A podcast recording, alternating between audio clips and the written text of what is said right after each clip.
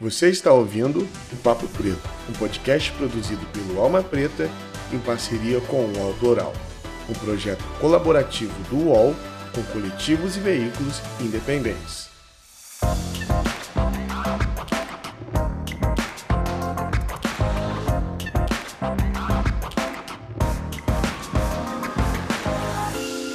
Salve, salve galera! Muito bom dia, boa tarde ou boa noite. Estamos começando agora mais um Papo Preto.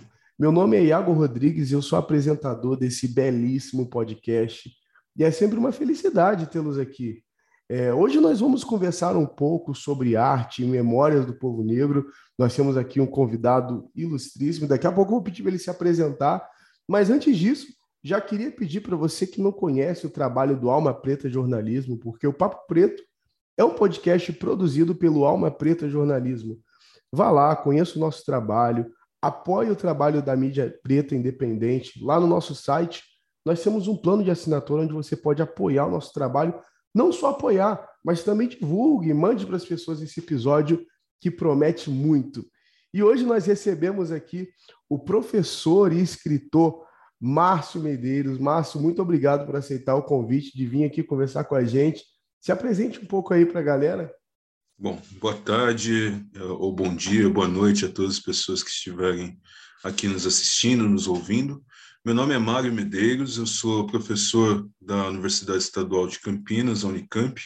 Eu sou sociólogo e também escritor é, de contos. E sou responsável pela exposição é, Memórias do Futuro, Cidadania Negra, Antirracismo e Resistência, que está em cartaz no Memorial da Resistência aqui em São Paulo. Legal. Antes de nós entrarmos nessa exposição, que é o que a gente vai falar hoje e a importância dela, professor, conta um pouquinho para a gente, um pouco da sua trajetória, de onde veio essa paixão pela escrita. Olha, é, eu venho de uma família de leitores. Né? Meus, meus pais, meu irmão, é, são sempre foram leitores variados de, enfim, gêneros diversos, especialmente de literatura, história em quadrinhos, jornais, etc. Eu acho que isso acabou alimentando o meu interesse como, como leitor, né? como mais jovem da família, uma família pequena, mas a minha, a minha casa tinha muito livro. Né? Meus pais eles eram assinantes de um, de um negócio que talvez algumas pessoas que estejam ouvindo a gente especialmente os mais velhos, conheçam, que era o Círculo do Livro, né? um, um, uma espécie de clube de assinatura mensal é, que as pessoas compravam livros e isso chegava nas suas casas. Então, uma boa parte da, da, da pequena biblioteca que tinha em casa era tinha a ver com, com, com o Círculo do Livro e com, com o interesse de ver também as pessoas mais velhas da minha família lendo. Né? Isso sempre foi muito estimulante.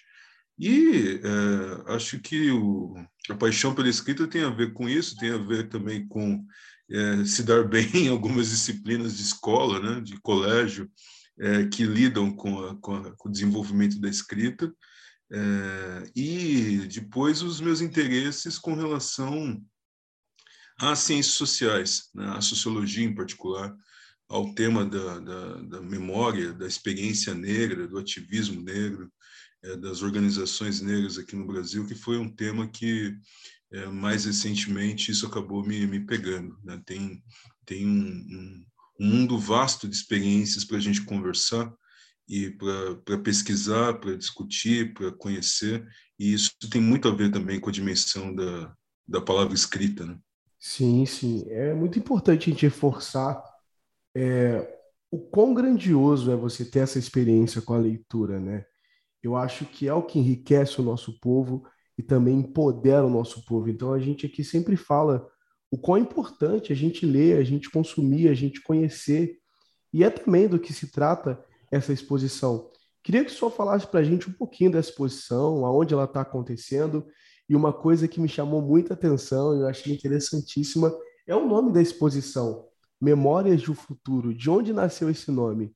Ah, eu acho que isso, as três perguntas que você faz, elas têm a ver com essa anterior, que e da sua afirmação de que é importante a gente falar sobre essa experiência da escrita, que se trata também de uma experiência intelectual, que geralmente é uma coisa que é, pela história do racismo, não só no Brasil, mas em diferentes partes do mundo, a experiência eh, da intelectualidade ou dos intelectuais negros e negras é sempre uma experiência negada. E essas formas de experiência elas passam por diferentes maneiras, desde a oralidade, que é a, transmissão de conhecimento, de histórias através da, da, da, palavra, da palavra oral, da palavra falada, o que é algo muito importante, das expressões artísticas, das expressões corporais e também da escrita, não é?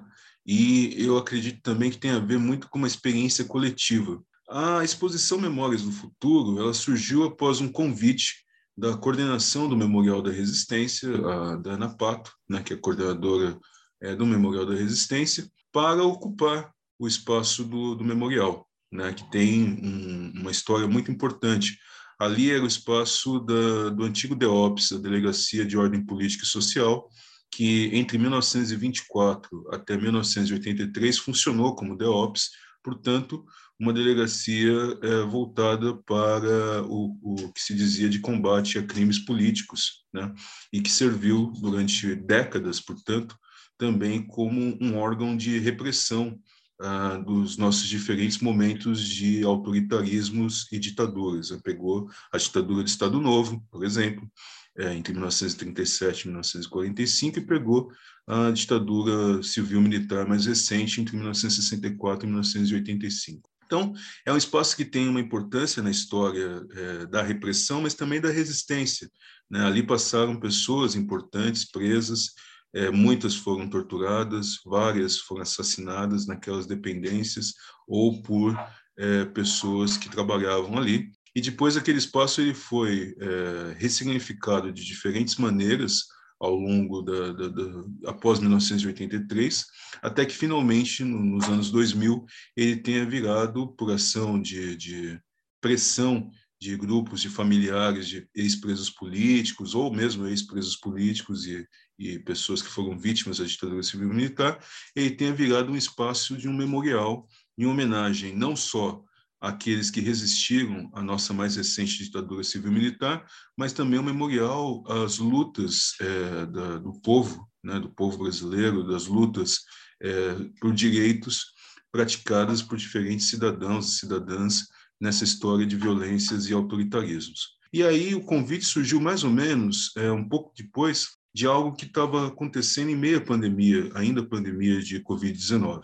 Eu costumo dizer que é, especialmente no ano de 2020, 2021, depois do, da, da, enfim, de tudo isso que a gente tem enfrentado, que é a pandemia de Covid-19, naqueles anos, especialmente, um outro tema foi de grande importância nas nossas vidas e mobilizou é, diferentes pessoas negras e antirracistas, não necessariamente negras, ao redor do mundo.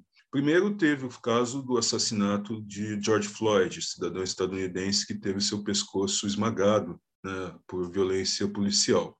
Os atos que foram detonados a partir do, da morte, do assassinato de George Floyd, eles espalharam ao redor de diferentes países e cidades ao redor do mundo atos antirracistas, anticolonialistas e que tinham como tema a questão da memória, a questão de todos nós devemos nos recordar das derrubadas de monumentos, dos debates em torno do que fazer, é, as homenagens em, em locais públicos a figuras que tinham em, no Japão, na África do Sul, nos Estados Unidos, também aqui no Brasil, na França, enfim, é, em, em, quase todos os continentes, não em todos os continentes ao redor do mundo, figuras que homenageavam é, sujeitos é, colonialistas e escravagistas. E isso desencadeou um debate público. Isso também teve, a ver com o Brasil é, e boa parte da mídia após é, os assassinatos do Floyd e o assassinato do Floyd e os atos públicos, eh, especialmente nos Estados Unidos,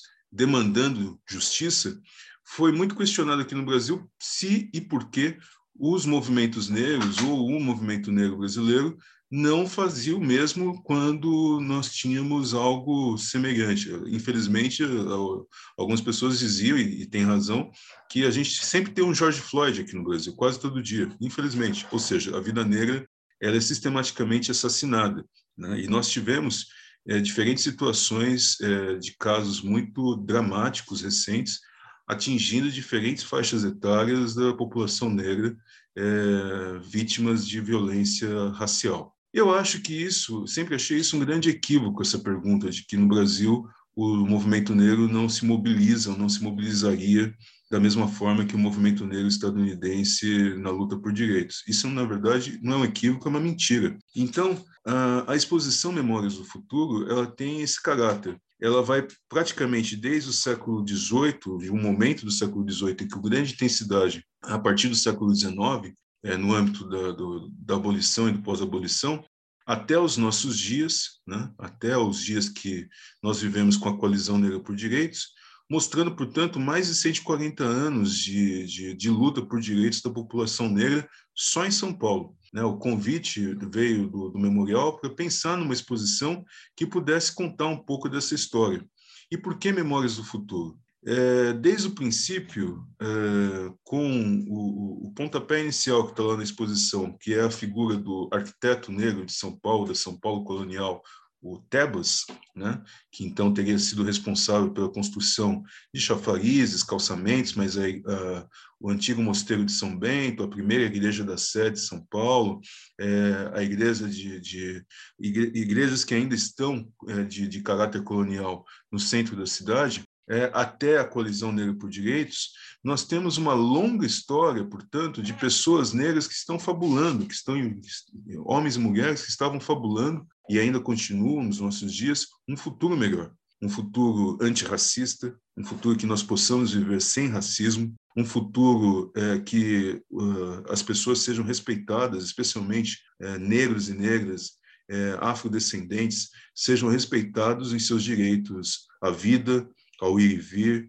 à liberdade, à moradia digna, à educação, à saúde, por aí vai. Em resumo, em seus direitos civis, sociais e políticos. Então, essa, essa exposição é uma grande homenagem a uma luta muito antiga, né, e eu fiquei só num recorte que parece grande, mas em verdade ele é pequeno, né, considerando é, o, o, a, a, riqueza da história, a riqueza da experiência negra é, no Brasil e no mundo, mas ele é pequeno, um recorte que diz há 140 anos, na cidade, no estado de São Paulo, e ele, a exposição está dividida em oito eixos, né, que vão tratar, é, portanto, dessa, desse primeiro momento da construção da cidade de São Paulo por mãos negras, né, que, ainda, que ainda nos atinge, é, um momento que diz respeito às lutas coletivas que estão é, organizadas em torno de associações, grêmios recreativos e beneficentes, os clubes negros na cidade de São Paulo é, e, e, no interior, é, clubes e associações negras, sociedades de baile, de dança, etc. É, também um momento importante sobre a imprensa negra paulista, né, desde do século XIX até os nossos dias, desde um jornal como A Pátria, o órgão dos homens de cor, até um jornal que nos é contemporâneo, que é o Menelik, segundo ato, né, o coletivo Menelik Segundo Ato, um outro momento só sobre a literatura negra, né, o pioneirismo de uma literatura negra em São Paulo, feita por poeta é, como Lino Guedes, mas também pegando gente que ou esteve aqui em São Paulo, depois se tornou cidadã, que não era necessariamente paulistana, mas foi se tornou cidadã paulistana, como Carolina Maria de Jesus, Oswaldo de Camargo, escritores que estão em torno do grupo Cadernos Negros, Quilomboge, né, Alanda Rosa, Elisandra Souza e vários outros, e outras. É, um outro momento que diz respeito ao universo das artes, né, tem é, obras de artistas e, é, contemporâneos, é, que estão expostos na, na, na, no espaço do memorial, com o João Pinheiro, que assina vários desenhos da exposição, a fotógrafa Mariana Ser, Wagner Celestino, é, Jesus Carlos, uh, Sidney Amaral, é, entre outros e também é, um, um, um, momento que é muito interessante da, da, exposição, que vai contar outros momentos que são interessantes da exposição, que vão contar as diferentes experiências de luta contra o, o autoritarismo na cidade de São Paulo e no Brasil, portanto, ainda no século XX. Tem uma série que é uma série de, de repressão, a, a intolerância religiosa, então, ao mesmo tempo que tem uma parte da exposição que vai contar a história de tombamentos, de, de valorização enquanto patrimônio cultural é, material e imaterial de terreiros e o, e universo, terreiros de candomblé e de umbanda, né? É, em São Paulo também tem uma série que vai contar a história de repressão e de violências contra é, é, autoridades religiosas de matriz africana, pais de santo, babalorixás e alorixás em São Paulo. É isso documentado nos arquivos da repressão. Também tem uma série que vai pegar os arquivos do DEOPS né, e mostrar a prisão e resistência de pessoas negras importantes na luta contra a ditadura do Estado Novo ou da ditadura civil-militar. E aí tem prontuários como o de Carlos Marighella, como deputado negro em São Paulo, Helenira Rezende, uma, uma importante dirigente da luta armada que foi assassinada na guerrilha do Araguaia, que também é paulistana, né, paulista, melhor dizendo, o, o prefeito Esmeraldo Tarquínio, que foi impedido de assumir como primeiro prefeito da cidade de Santos, eleito, empossado, foi impedido de ser empossado durante a ditadura civil-militar, né, tanto pela sua filiação política como pelo racismo, né, é, o caso do assassinato do, é, do operário Santo Dias, um homem negro durante a ditadura civil-militar, que conta uma história importante da luta do novo sindicalismo né, e do, do, protagonismo das pessoas negras nesse novo sindicalismo. Né? É, e é, também tem uma outra parte que também é, é, importante destacar, que é uma homenagem às lutas de mulheres negras, né, que aparecem durante toda a exposição, mas uma parte mais dedicada à luta de mulheres negras, dos seus movimentos, das suas organizações, das suas pautas, das suas agendas, que é basicamente composta por uma documentação que veio do, do acervo do Gueledés, Instituto da Mulher Negra, que hoje se encontra na, no arquivo Edgar Lowenroth, o AEL Unicamp. Então, a exposição tem, tem a pretensão de dar conta, de mostrar partes dessa, dessa luta que é, eu, eu repito, muito maior, muito mais antiga, mas que eu tentei fazer um recorte. Tem uma parte que também é interessante, que nós tentamos construir uma, uma parte do memorial que é o mezanino, né, que é, a exposição está dividida em dois, em dois espaços do memorial e esses espaços são é, se conversam por meio do mezanino, onde nós fizemos uma passeata. Né? Foi pensada uma passeata. E lá as pessoas vão entrar em contato com diferentes palavras de ordens, com tecidos que mostram é, fotografias de atos que, como da fundação do Movimento Negro Unificado, o MNU. Né? Além disso, tem também um momento da, da exposição que, eu, que, eu, que nós pensamos como uma exposição para a ocupação da cidade de São Paulo pelas artes. Então, tem lá também é, fotografias e documentos do Ilu Obadmin, do Ilu Inan, não é? é desses grupos que estão é, sempre ocupando a cidade, defendendo, por meio das artes, a experiência negra. Né? A velha guarda do samba, do samba paulista, tem uma série também dedicada a ela, né? Os antigos é, cordões carnavalescos, ainda é, na Barra Funda ou a caminho de Pirapora, contando a história então de grupos como Camisa Verde e Branco, Vai Vai, né? É, a escola de samba Lava Pés, né? a primeira escola de samba de São Paulo, é, e outras histórias então de ocupação do espaço público é, que a festa também é um direito e a festa também é política, como uma forma de ocupar o espaço público com esses corpos, com essas histórias negras que a, a exposição apresenta. Nossa, é incrível ouvir tudo que, que está é, posto ali. E eu queria perguntar para você, professor, o quão é importante nós, pessoas negras, que durante muitos anos sofremos com esse apagamento histórico, e também das pessoas não negras, mas que se consideram antirracistas, e, e conhecer toda essa história. O quanto isso é importante é, para essas pessoas e para a gente. Eu penso que eu responderia a sua pergunta com, com, com duas entradas. assim. A primeira, fazendo uma homenagem a um querido fotógrafo do movimento negro brasileiro contemporâneo, que faleceu recentemente, vítima da Covid-19, que foi Januário Garcia.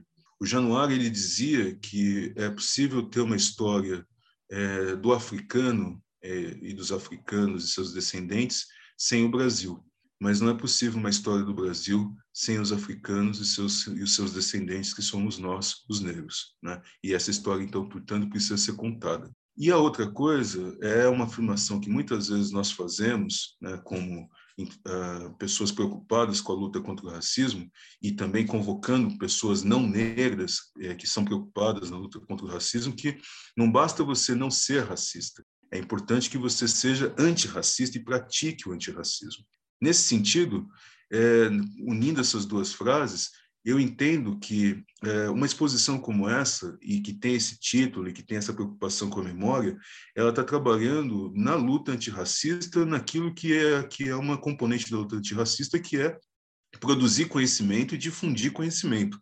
É, talvez é, muitas pessoas que vi, visitem o Memorial da Resistência né, ali no, no, Largo General Osório, no, na Santa Ifigênia, ao lado da Sala São Paulo, da Estação Júlio Prestes, é fácil de chegar pela Estação da Luz, pelo metrô Luz na linha amarela, pela Estação da Luz ou pela Estação Júlio Prestes do trem. Muito fácil de chegar também por ônibus ali no centro de São Paulo. Talvez as pessoas não conheçam a história do próprio memorial, talvez essas pessoas não conheçam vários dos momentos que a exposição apresenta ali.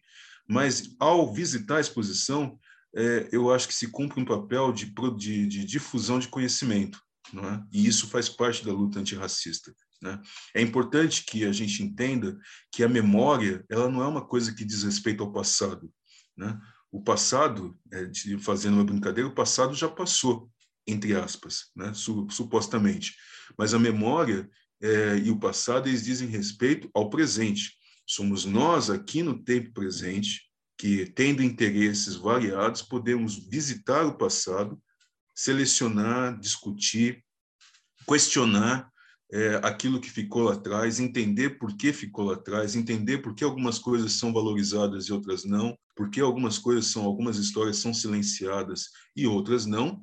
E é o nosso compromisso, portanto, aqui no tempo presente, de selecionar e valorizar aquilo que nos interessa hoje. Eu acho que é muito importante hoje para a luta antirracista no Brasil ter interesse pela memória e pelo ativismo, pelo protagonismo das pessoas negras na construção desse país. Não é? não é possível contar uma história da cidadania brasileira, da cidadania, da luta por direitos no Brasil, sem ter como protagonistas pessoas negras. Né? Só que muitas vezes nós contamos essas histórias sem esse protagonismo porque nós desconhecemos a participação de homens e mulheres negros na construção dessa história. Né? Então, a exposição ela tem um caráter muito é, voltado para a apresentação é, de histórias, experiências coletivas de homens e mulheres negros, né, nesse arco que eu, que eu falei, para que a gente possa fazer alguma coisa sobre isso hoje, né, para poder utilizar isso hoje como ferramenta das nossas, das nossas preocupações contra o racismo, das nossas atitudes contra o racismo no Brasil contemporâneo. E homenagear muita gente que, que já se foi, que veio antes de nós e que lutaram por nós também, por um futuro melhor, é, diferente de muitas vezes das experiências que eles tiveram ruins no passado. Sim, sim. E quando começou a exposição e vai até quando? A exposição foi aberta é, no dia 4 de junho né, agora, de 2022, foi um sábado, e ela fica aberta até maio de 2023, se eu salvo engano, até 8 de maio de 2023. A exposição, é, o Memorial da Resistência, ele fica aberto praticamente todos os dias, eu creio que ele só fecha às terças-feiras para manutenção. É, a exposição, a visita é gratuita, né, é um espaço público gratuito e que eu convido a todos e todas que, que o visitem fica no terceiro andar do Memorial da Resistência. É isso. O link vai estar aqui para você poder estar tá, é, reservando né, a sua visita. Eu vi que tem um link, vai estar aqui na descrição.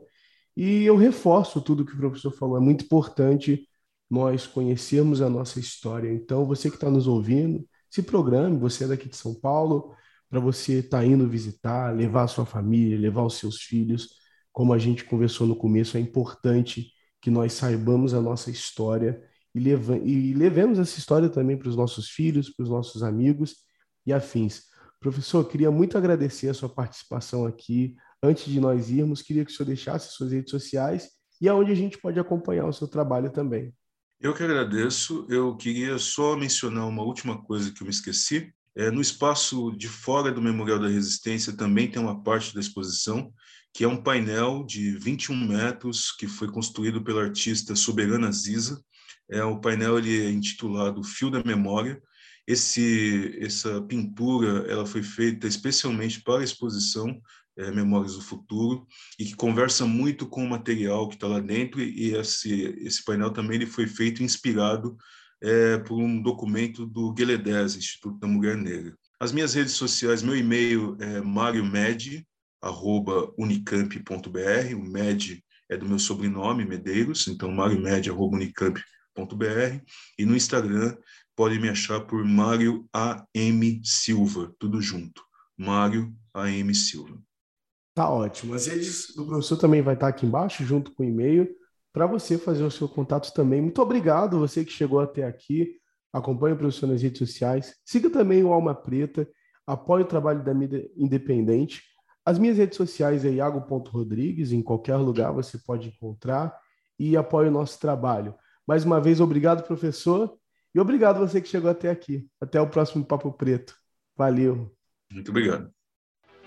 Você ouviu o Papo Preto, um podcast produzido pelo Alma Preta em parceria com o UOL Plural, um projeto colaborativo entre o UOL e coletivos e veículos independentes.